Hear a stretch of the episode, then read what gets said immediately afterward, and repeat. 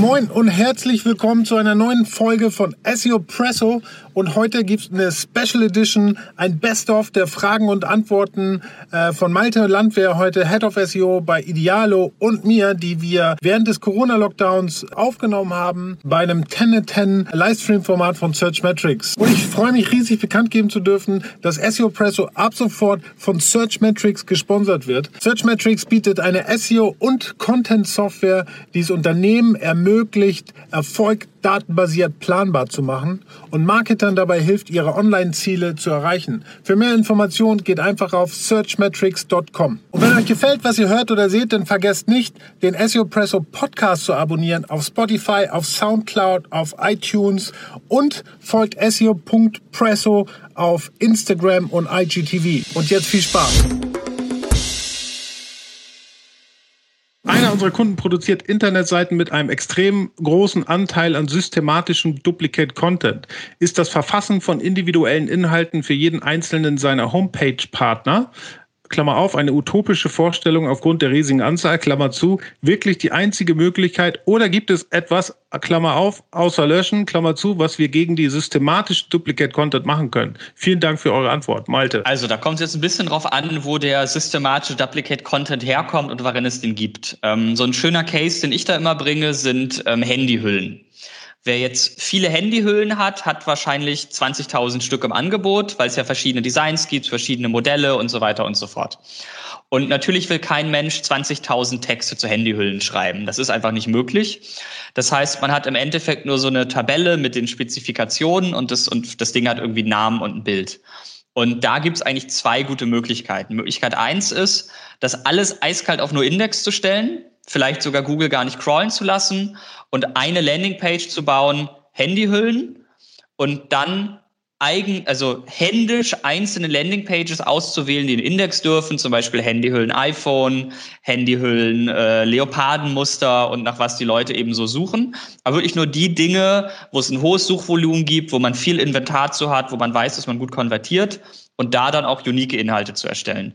Die zweite Möglichkeit ist über einen Anbieter wie ähm, äh, Retresco oder die äh, äh NG Cloud von AX Semantics ähm, automatisiert Texte für alle diese 20.000 ähm, Handyhüllen zu erstellen.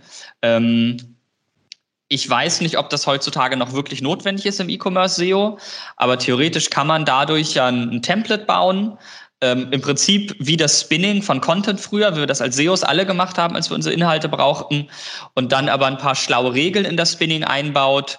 Ähm, dass wenn da zum Beispiel bestimmte Farben dabei sind, dann steht da das Wort auffällige Musterung und so weiter und so fort.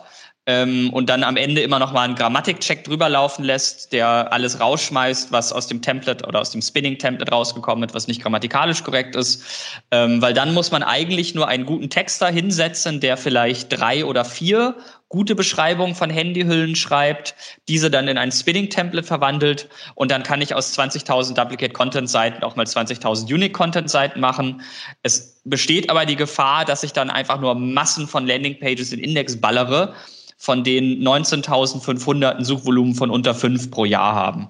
Ähm, das kann ich einmal machen. Äh, das kann ich aber natürlich nicht mit Millionen von Produkten machen und dann muss ich mir andere Dinge überlegen, wie zum Beispiel solche Core-Landing-Pages, die in den Index dürfen und dann die ganzen Produkte auf nur Index zu setzen. Ich habe mal für eine große Auktionsplattform gearbeitet und äh, genau das gleiche Problem hatten wir auch. Also war, da war ein Händler, der hat Handyhüllen oder Kabel verkauft. Die Auktionen laufen ja immer nach sieben Tagen aus. Der hat seine, äh, wollte natürlich den, bei uns den Index total voll ähm, blähen, damit all seine Artikel halt nach, äh, nach, nach, äh, nach dem Ablauf der, der Auktion immer wieder drankommen. Und dadurch haben wir natürlich auch immens viele Tausende von äh, gleichen äh, Inhalten in den Index an Google gegeben, weil die Handyhüllen sich ja nie unterscheiden. Und was wir gemacht haben, ist, wir haben pro Händler eine statische Seite für Handyhülle schwarz äh, iPhone 6 äh, kreiert. Ähm, die war statisch mit einer eigenen URL und haben dann jede nächste, äh, also sobald die Aktion abgelaufen war, ist äh, dynamisch nachgeladen worden die nächste äh, Auktion auf dieses Template. Und somit hat sich im Prinzip alles reduziert, weil wir von den einzelnen, äh, einzelnen Handyhüllen, URLs, Produkten, die er reingegeben hat, immer ein Canonical auf diese statische Version gegeben haben. Und das hat den Index massiv reduziert und uns äh, auch einen Segen an Sichtbarkeit geschert. Beschert. Sehr smarter Ansatz, sehr, sehr smarter Ansatz. Jörn, was hältst du von der Aussage, Amazon wird das nächste Google? Bullshit. Also Amazon wird natürlich nicht das nächste Google. Ähm, was aber stimmt, Amazon ist ja schon die To-Go-Webseite, wenn es danach geht, Produkte zu suchen und zwar im stärkeren Maße als bei Google. Ähm, das ist schon länger so und das wird wohl auch noch die nächste Zeit so bleiben. Eine interessante Frage, ähm, also und, und das nochmal abzuschließen, Amazon kann natürlich diese ganzen informationsbasierten Suchen, die es ja äh, ausmacht bei Google. Ne? 80 Prozent aller Anfragen, die bei Google eingegeben sind, und zwar weltweit, sind informationsbasierte Suchanfragen. Und die kann natürlich Amazon nicht liefern, weil sie natürlich äh, stark produktbezogene Themen vor allen Dingen abfrühstücken. Äh, eine spannendere Frage, und das ist so eine Sache, mit der ich mich auch viel äh, auseinandersetze und beschäftige, ist ähm, halt das Rennen gerade auf diesen transaktionsbasierten Keywords, wenn wir um, ähm, um Voice Search sprechen. Weil hier hat natürlich Amazon den riesen Vorteil, diesen riesen Marktplatz dahinter zu haben und es ja jetzt schon mit der Alexa möglich äh, ist, Produkte über eine Sprachsuche zu kaufen. Ähm, das gleiche ist nicht möglich auf einem Google Home, noch nicht. Obwohl Google natürlich die Möglichkeit hätte, äh, über die Product Listing Ads Feed zum Beispiel ja auch Produkte ähm, äh, verbal als Feedback an den User zu ge geben und dann natürlich auch einen, einen Kauftrigger zu haben. Aber das gibt es momentan noch nicht. Ich glaube, das wird aber auf jeden Fall ein Rennen werden in Zukunft, wenn Google in der Lage ist, das, was man natürlich als, als Produkte, an Produkten und auch an Händlern ja eigentlich schon auf der Plattform Google hat, äh, wenn sie das irgendwie ähm, äh, hinkriegen, das über den Google Home oder den Google Assistant auch so auszusteuern, dass man über die Sprache äh, Produkte kaufen kann, dann wird es auf jeden Fall ein sehr interessantes Rennen auf den transaktionsbasierten Keywords. Okay, dann die nächste Frage an dich, Malte. Wir beschäftigen uns gerade stark mit dem Thema Crawling und Indexierung. So stellen wir uns die Frage, welche Seiten wir von unserem Online-Shop microspot.ch, ah, hallo, schöne Grüße in die Schweiz, kanonisieren, welche wir auf NoIndex oder in der Robots.txt sperren sollen. Wir gehen, wie gehen wir da am besten vor, das zu definieren? Vielen Dank im Voraus für eure Antwort. Liebe Grüße, Lydia. Also ich habe natürlich jetzt nicht ein komplettes Audit äh, des Shops gemacht, um diese Frage in aller Tiefe zu beantworten, aber jetzt mal eine Stichprobe, die ich gemacht habe für das Keyword Pampers. Gibt es 1300 Landingpages bei euch, die Google im Index hat. Ich kenne mich jetzt mit dem Thema nicht so gut aus. Und ich meine, es gibt ja verschiedene Größen und Boxen und so weiter, aber ähm, ob man da wirklich für jede Variante eine eigene Landingpage braucht, würde ich mal in Frage stellen. Ich weiß nicht, ob man nicht Gigapack und Sparpack und Maxipack und Monatsbox und Halbmonatsbox von der gleichen Größe der Pampers Pure Protect auf einer Landingpage abfrühstücken kann oder ob man da wirklich die einzelnen Landingpages braucht. Ähm, und dazu dann noch eine ganze Reihe von ähm, Kategorien dazwischen. Ähm, so grundsätzlich sollte der Ansatz sein, vom Crawling ausschließen macht meiner Meinung nach nur bei ganz wenigen Websites Sinn, ähm, weil alles, was nicht gecrawlt wird, bedeutet, wenn ein Link da drauf geht, dann verpufft der Link-Juice. Also es ist wie, als wenn man so einen, sich diesen Link, internen Link-Graph aufmalt und alles, was vom Crawling geblockt ist, da geht zwar Link-Juice oder interner PageRank oder wie auch immer man es nennen möchte rein, kommt aber nicht wieder raus. Ähm, deswegen gibt es ganz wenige Websites, wo ich sagen würde, da ist wirklich das Crawl-Budget ein Issue und da muss man mit nur in, äh, mit der mit der Robots.txt arbeiten, um das Crawling komplett zu verhindern. Ähm, nur Index würde ich dann auf den Seiten benutzen, wo ich denke, ja, das, die sind irgendwie sinnvoll für irgendeinen Teil irgendeiner Customer Journey, aber das sind keine Landing Pages, die bei Google ranken sollen. Da sind wir eigentlich wieder bei der Frage, die wir auch schon mal hatten in äh, bei 10 for 10, wo es um ein Frage-Antwort-Portal ging mit vielen äh, Fragen oder ein Forum mit vielen Fragen. Ähm, da muss jeder sich selber ein bisschen überlegen, was sinnvoll ist. Also ich würde am Ende das bei Google ranken lassen, wo es Nachfrage gibt und wo ich differenziert genug bin, dass ich auch die Chance habe zu ranken. Ähm, und was die Canonicals angeht, meiner Meinung nach, wenn man eine gute Informationsarchitektur hat, braucht man nie Canonicals Canonical bedeutet immer, aus irgendeinem Grund kann ich eine URL nicht löschen und weiterleiten und behelfe mir jetzt notgedrungen mit einem Canonical. Ähm, da gibt es manchmal Gründe für, natürlich. Aber ähm, ich würde jetzt nicht von Anfang an schon planen, wir wollen jetzt unbedingt URLs äh, kanonalisieren, sondern ich würde überlegen, welche URLs brauche ich eigentlich auf meiner Website, welche Seiten brauche ich, um einen Mehrwert für meine Besucher zu liefern.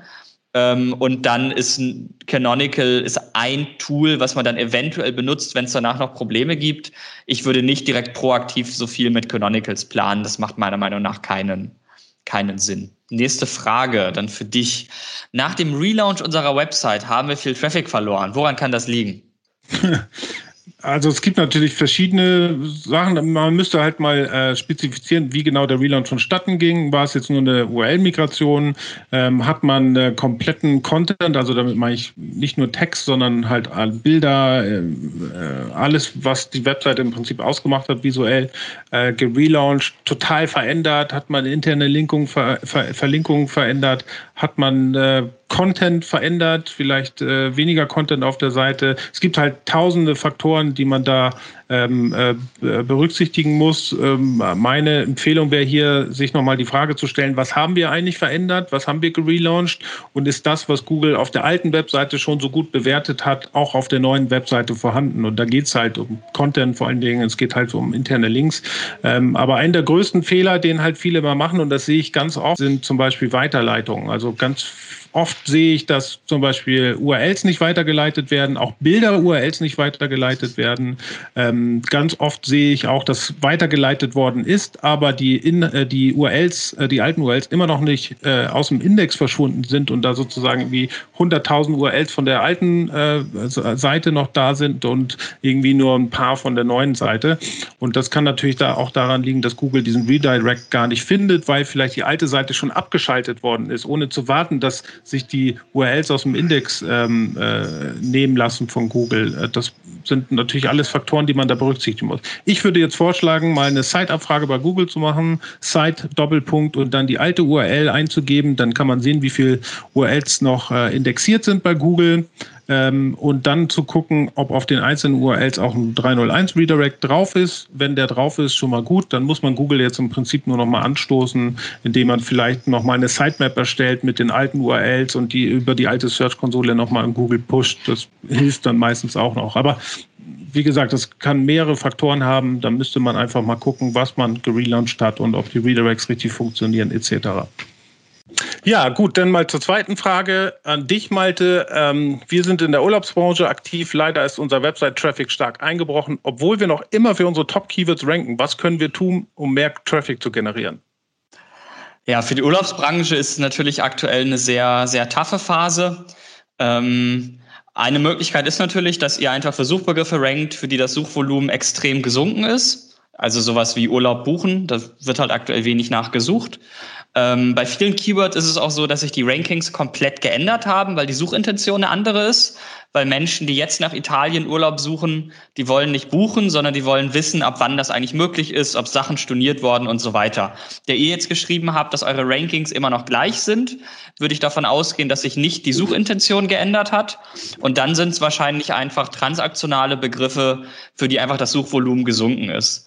Ähm, tatsächlich ist es so, dass dadurch, dass der Demand einfach weggebrochen ist, ist es gar nicht so einfach. Und ähm, Sachen, die ich aktuell sehe bei Reiseunternehmen, die einigermaßen zu funktionieren äh, scheinen, a, einige der ganz großen ähm, versuchen auf virtuelle Experiences umzusteigen. Also wenn man ähm, eine Stadtführung in Prag gebucht hat, dann kriegt man eben gesagt, hey, äh, zur Überbrückung ist hier eine virtuelle Stadtführung mit vielleicht sogar einem Live-Video und keine Ahnung was. Ähm, eine andere Möglichkeit ist, wenn man ähm, in einem Kurztrip in eine Stadt gebucht hat, wo es, wo es auch viel darum geht, vielleicht das lokale Essen, den Wein zu genießen, dass man den Leuten anbietet, hey, hier ist ein Gutschein fürs nächste Jahr, weil die Reise natürlich ausfällt und hier kriegst du für 10 Euro kannst du noch einen, äh, einen Essenspräsent nach Hause bekommen mit den lokalen Speisen. Aber das geht alles natürlich viel, viel, viel weiter als nur SEO. Ähm, und als, als SEO kann man da leider nicht so viel machen, wenn wirklich die Nachfrage einfach weg ist. Ähm, man kann natürlich gucken, dass man Landingpages erstellt für Menschen, die im nächsten Jahr nach Urlaub suchen. Man kann gucken, dass man informative Inhalte erstellt, die Menschen aktuell interessieren. Also ab wann kann man wieder Urlaub machen? Was werden die Einschränkungen sein? Um da zu versuchen, Top-of-Funnel Traffic mitzunehmen, schon mal Cookies zu setzen, Leute ins CRM zu bringen, in den E-Mail-Funnel zu bringen und natürlich Gutscheine fürs nächste Jahr pushen. Ähm, aber wie gesagt, das erfordert alles auch, dass das die Firma mitmacht. Das kann nicht der SEO alleine deichseln. Ich habe auch noch eine großartige Idee. Äh, und zwar, was ich mir gut vorstellen könnte, ist, wenn man jetzt mit Wishlists arbeitet, äh, da natürlich die Buchungen jetzt noch nicht stattfinden können. Aber wenn man jetzt mit einer Wishlist arbeitet, wo vielleicht Leute schon mal ihre Traumziele hinterlegen können, wo sie denn nach der Corona-Krise hinwollen, dann kann man die auch ganz anders targeten und vielleicht auch ganz anders betüdeln als äh, nicht. Genau, Wishlists, äh, Alerts vielleicht sogar auf die Urlaubsziele, wenn sie wieder verfügbar sind oder wenn sie günstig verfügbar sind. Äh, da kann man sehr viel machen, ja. So, es geht um eine Company, ähm, macht Video on Demand, kommt eher aus dem App-Bereich und hat jetzt auch eine Website entwickelt mit React und Progressive Web App-Funktionalität und benutzt kein serverseitiges Rendering, weil die Inhalte ständig neu sind, sehr, sehr viel Dynamik dabei ist. Aktuell ist die Startseite noch langsam, da haben sie aber einen Plan, das zu fixen. Und ähm, einzelne Shows und Sendungen auf der Seite sind auch schon optimiert und laden schnell. Und jetzt kommt folgendes Problem. A, sie benutzt natürlich React. B, mit Videoinhalten. C, mit einem eigenen Content Delivery Network. Und dann D, mit einem Videoplayer, der Digital Rights Management macht. Und ähm, die Frage ist jetzt, Sie haben eben insgesamt irgendwie 10.000, 20.000 Videos und in der Search-Konsole sehen Sie dazu nur Daten für 70, also die anderen ranken wahrscheinlich gar nicht. Mhm. Und unter anderem haben Sie einen Corona-Videokanal mit sehr vielen frischen Inhalten und ähm, Sie benutzen eine Video-Sitemap, Sie benutzen Microdata, ähm, aber Sie schaffen es einfach nicht, diese Videos zum, zum Ranken zu bringen. Und äh, hast du da vielleicht einen Tipp, was man machen kann? Ja. Und ich bin froh, dass ich diese Frage nicht beantworten muss.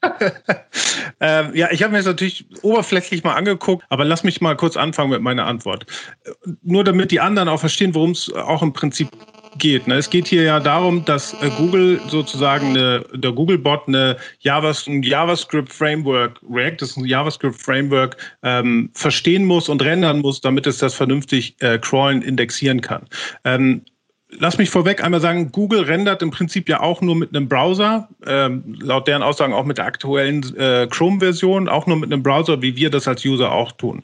Bei diesen JavaScript-Geschichten ähm, ist es halt immer super, super wichtig, dass die Beziehung zwischen dem Crawler und dem Indexer, und ich werde gleich noch näher darauf eingehen, halt funktionieren muss. Beim HTML ist es einfach, bei JavaScript ein bisschen komplexer. Lass mich kurz äh, das mal anreißen, wie das funktioniert. Beim HTML kommt äh, Google der Crawler vorbei, zieht sich die HTML-Daten, dann werden die Links aus dem Quellcode entnommen, wird dann gecrawlt, zieht sich das CSS, schickt alles an den Indexer, der dann die Seite rendert und äh, der Indexer ähm, äh, schiebt das dann sozusagen in den Index.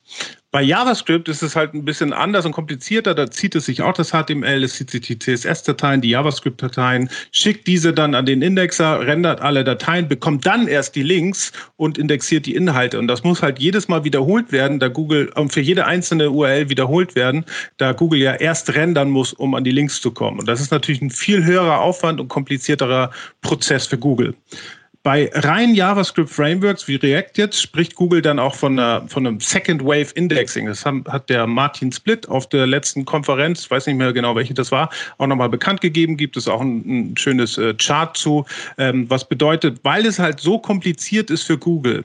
Was Google macht ist, es greift sich halt diese JavaScript-Geschichten äh, äh, und haut das so schon mal in den Index, ohne es vorher gerendert zu haben. Und erst beim zweiten Besuch äh, wenn Google das zweite Mal kommt, äh, äh, ähm, rendert Google die, die Seiten, zieht sich die Links und kann vernünftig indexieren. Ist natürlich da, um auch ein bisschen Zeit äh, zu sparen und auch ein bisschen Komplexität rauszunehmen äh, für Google. Es ist aber natürlich total blöd, äh, wenn du darauf angewiesen bist, irgendwie Google, gute Google-Rankings zu bekommen. Und ähm, hier würde ich auf jeden Fall dazu raten, mit einem serverseitigen Rendering zu arbeiten. Bei deinem Problem, weil du ja gesagt hast, dass die Inhalte sich ständig ändern, macht definitiv ein äh, dynamisches Rendering äh, ähm, äh, äh, Sinn. Sprich, dass äh, wenn die, wenn die Inhalte abgerufen werden von einem Browser, äh, von einem User oder auch von einem Google-Bot, dass die dann immer dynamisch auf dem Server in HTML umgewandelt werden. Das Problem bei euch ist natürlich auch noch, dass ihr einen total miesen Lighthouse Performance Score habt, äh, was auch da eine Rolle spielt, weil Google natürlich auch äh, so schnell wie möglich diese Seite holen muss und auch rendern muss. Und je länger die Seitenladezeit dauert, desto länger dauert das natürlich auch für Google, was auch zu enormen Problemen führen kann. Und ich weiß gar nicht, was es war, aber ich glaube, es war äh, mal Screaming Frog, die mal so äh, Tests gemacht haben und auch äh, herausgefunden haben, dass Google oftmals schon nach fünf Sekunden schon aufgibt, diese Seiten zu rendern, weil es halt viel zu lange dauert. Was ich mir auch angeguckt habe, und da konnte ich dir nicht ganz folgen, du hast gesagt, dass ihr auch da Video-Sitemaps habt. Ich habe keine gefunden. Ich bin jetzt mal in die Robots-Text gegangen, um zu gucken, ob sie da irgendwo verlinkt ist. Habe sie nicht gefunden. Da könntest du vielleicht noch mal gucken. Strukturierte Daten habe ich äh, gefunden, aber dann erst auf der, äh, wenn der, der, wenn der Browser den DOM darstellt und das erst gerendert ist, dann erst finde ich die strukturierten Daten. Und ähm, hier würde ich auf jeden Fall empfehlen, dass ihr alle wichtigen Metadaten, strukturierte Daten initial schon im Source Code mitgibt, damit Google das nicht erst rendern muss und verstehen muss. Ähm, und bei der URL, die du da genannt hast, einmal dieses Problem mit Embed URL versus Videoparameter, konnte ich jetzt nicht ganz nachvollziehen. Was ich aber gefunden habe, ist eine eindeutige URL, das ist die äh, slash Content slash Player und dann kommt sozusagen, sozusagen eine Video-ID mit dem Namen. Die würde ich auf jeden Fall benutzen für alle Assets. Also sprich, die nutzt du für die Sitemap, die nutzt du für strukturierte Daten, die benutzt du überall, um sozusagen Google aufmerksam zu machen. Das ist die eindeutige URL für dieses Video. Und eine letzte Sache, die ich noch gesehen habe, ist auch, dass natürlich kann Google diese, die äh, kann Google den Videoinhalt bekommen und merken, dass ihr äh, eine Videoplattform seid. Nichtsdestotrotz würde ich dann natürlich auch immer Content zur Verfügung stellen in Form von Transkribierung oder irgendwie textlichen Content. Und bei euch ist es so, dass äh, man auf einen Link klicken muss und dann ein Pop-up aufgeht, wo dieser Text drauf ist. Also der Text ist nicht da, wo das Video abgespielt wird, sondern man muss ein Pop-up aufmachen. Und das ist natürlich auch äh, ohne JavaScript nicht möglich. Ähm, da gibt's tausend Sachen, die man da definitiv verbessern kann. Man sieht es auch in eurer Sichtbarkeit. Da rankt halt wirklich nicht viel. Und ich bin fest davon überzeugt, dass es mit einigen dieser Dinge zusammenhängen kann, die ich da jetzt gerade genannt habe. So, nächste Frage. Hallo. SEO-Faktoren sind allgemein bekannt. Wie ist Ihrer Meinung nach die Wertigkeit der Faktoren untereinander? Björn, bitte. Huhuhu. Äh, also ich würde sagen, dass es natürlich immer abhängig auch von der Industrie ist, in der man äh, sich da befindet, auch von der Nische, um es noch kleiner zu äh, runterzubrechen. Ähm, wir bei Searchmetrics haben ja äh, schon äh, Ranking-Faktoren auch zu bestimmten Nischen äh, erstellt, weil wir davon äh, überzeugt waren und dass halt auch die Daten gesehen haben, dass Ranking-Faktoren im Finance zum Beispiel ganz andere sind als im E-Commerce. Ähm, und im E-Commerce zum Beispiel oder im Finance da zählen zum Beispiel, da zählt zum Beispiel, dass alle Seiten irgendwie auf HTTPS sind, das ist ein großer Ranking-Faktor, dass es eine hohe Wortanzahl hat, dass der Content gut strukturiert ist, dass es Tabellen hat, dass es Listen hat. Und beim E-Commerce zum Beispiel zählen halt viele interne Links oder viele Bilder und strukturierte Daten. Das sind halt äh, so die großen Unterschiede. Und was ich halt machen würde, ist ähm, die Top-Kompetitoren in, in, in eurer Branche, in eurer Industrie mal zusammenzusuchen. Was sind eure, eure Top 5 zum Beispiel? Und die anhand von Ranking-Faktoren zu untersuchen. Was machen die gut? was machen die schlecht und euch dagegen zu, zu benchmarken. Und wenn ihr äh, bei allen Ranking-Faktoren, die ihr da herausgefunden, herausgefunden habt, oder ihr könnt ja auch die Searchmetrics Ranking-Faktoren als Basis nehmen, äh, wenn ihr da überall 10% besser seid, dann habt ihr, glaube ich, schon äh, äh, gut gewonnen. Aber ganz allgemein würde ich auf jeden Fall sagen, das zählt ähm, für alle Industrien, äh, ist halt schnelle Webseiten, Nutzerintent befriedigen, eine gute UX darauf achten, gut strukturierte Architektur der Seite und den Content natürlich strukturieren und auch mit strukturierten Daten arbeiten. Wenn man das schon gemacht hat, dann ähm, macht man eigentlich nicht viel falsch. Das ist, glaube ich, eine sehr gute Antwort auf diese ja doch sehr ausschweifende Frage. Ja. so, die nächste Frage von Fabian, auch aus Berlin. Er betreibt ein Computerforum mit 400.000 Seiten und unendlich vielen Fragen. Ich würde mal behaupten, es sind nicht unendlich viele, sondern ungefähr 400.000. Und er fragt, macht es Sinn, Bad Content Seiten auszusortieren und wie identifiziert man die? Ähm, soll er einfach alle URLs, die eh keine Besucher aktuell haben, aus dem Index nehmen? Ähm, da hat er Angst, dass er dann aber Seiten erwischt, die auch schon Backlinks haben. Und lohnt sich der Aufwand überhaupt? Wie siehst du das, Björn? Wow. Ähm, gut, dass wir gerade mit einem Kunden zusammenarbeiten, der ein ähnliches Problem hat. Und da war die Lösung ähm, kompliziert, aber irgendwie doch einfach. Also grundsätzlich muss man natürlich sagen, dass ähm, gerade in so Foren sich die Themen schon sehr stark ähneln. Ne? Auch die Fragen und die Antworten sich sehr stark ähneln können. Und da macht es definitiv, das in irgendeiner Form zu konsolidieren, weil im Prinzip äh, seid ihr ja auch ein Competitor von Google oder ein Google-Competitor von euch, wenn es um Fragen geht. Ähm, und wenn ihr da im Prinzip bis sehr stark auf die Qualität der Antworten achtet. Also was ich mir gut vorstellen könnte, und das äh, ist bei dem Kunden, den ich eben gerade angesprochen habe, auch der Fall gewesen, dass man mit so einem Quality Score arbeitet, also sich dann wirklich auf eine Seite fokussiert und dann nach einem Rating-System oder so die besten Frage-Antwort-Kombinationen ähm, anzeigt und den Rest irgendwie äh, über eine Paginierung ausschließt oder äh, gibt ja verschiedene Möglichkeiten. Ähm, das könnte ich mir gut vorstellen, äh, dass man die Kommentare so sinnvoll strukturiert. Ähm, wenn es äh, darum geht, jetzt irgendwie Seiten zu konsolidieren, was auch Sinn macht und du Angst hast, die Backlinks zu verlieren, dann arbeitest du ja sowieso immer mit einer 301 Weiterleitung. Ähm, das zumindest ähm, schiebt dann auch dein Backlink oder leitet auch dein Backlink dann auf die neuen Seiten weiter. Aber wie kann man das vielleicht sonst noch ähm, evaluieren? Also du hast es ja schon gesagt, dass man guckt, welche Seiten ähm, kein Traffic mehr generieren. Du könntest auch in der Search-Konsole gucken, was irgendwie seit den letzten sechs Monaten oder für dich eine Zeit definieren, keine Impressions mehr generiert. Das spricht ja auch dafür, dass die überhaupt gar nicht ranken und auch gar nicht auftauchen mehr, wenn jemand äh, danach sucht. Und das sind dann auch so Indikatoren, die du nutzen kannst, um halt die Seiten zu löschen, zu konsolidieren, weiterzuleiten, wie auch immer. Thank you.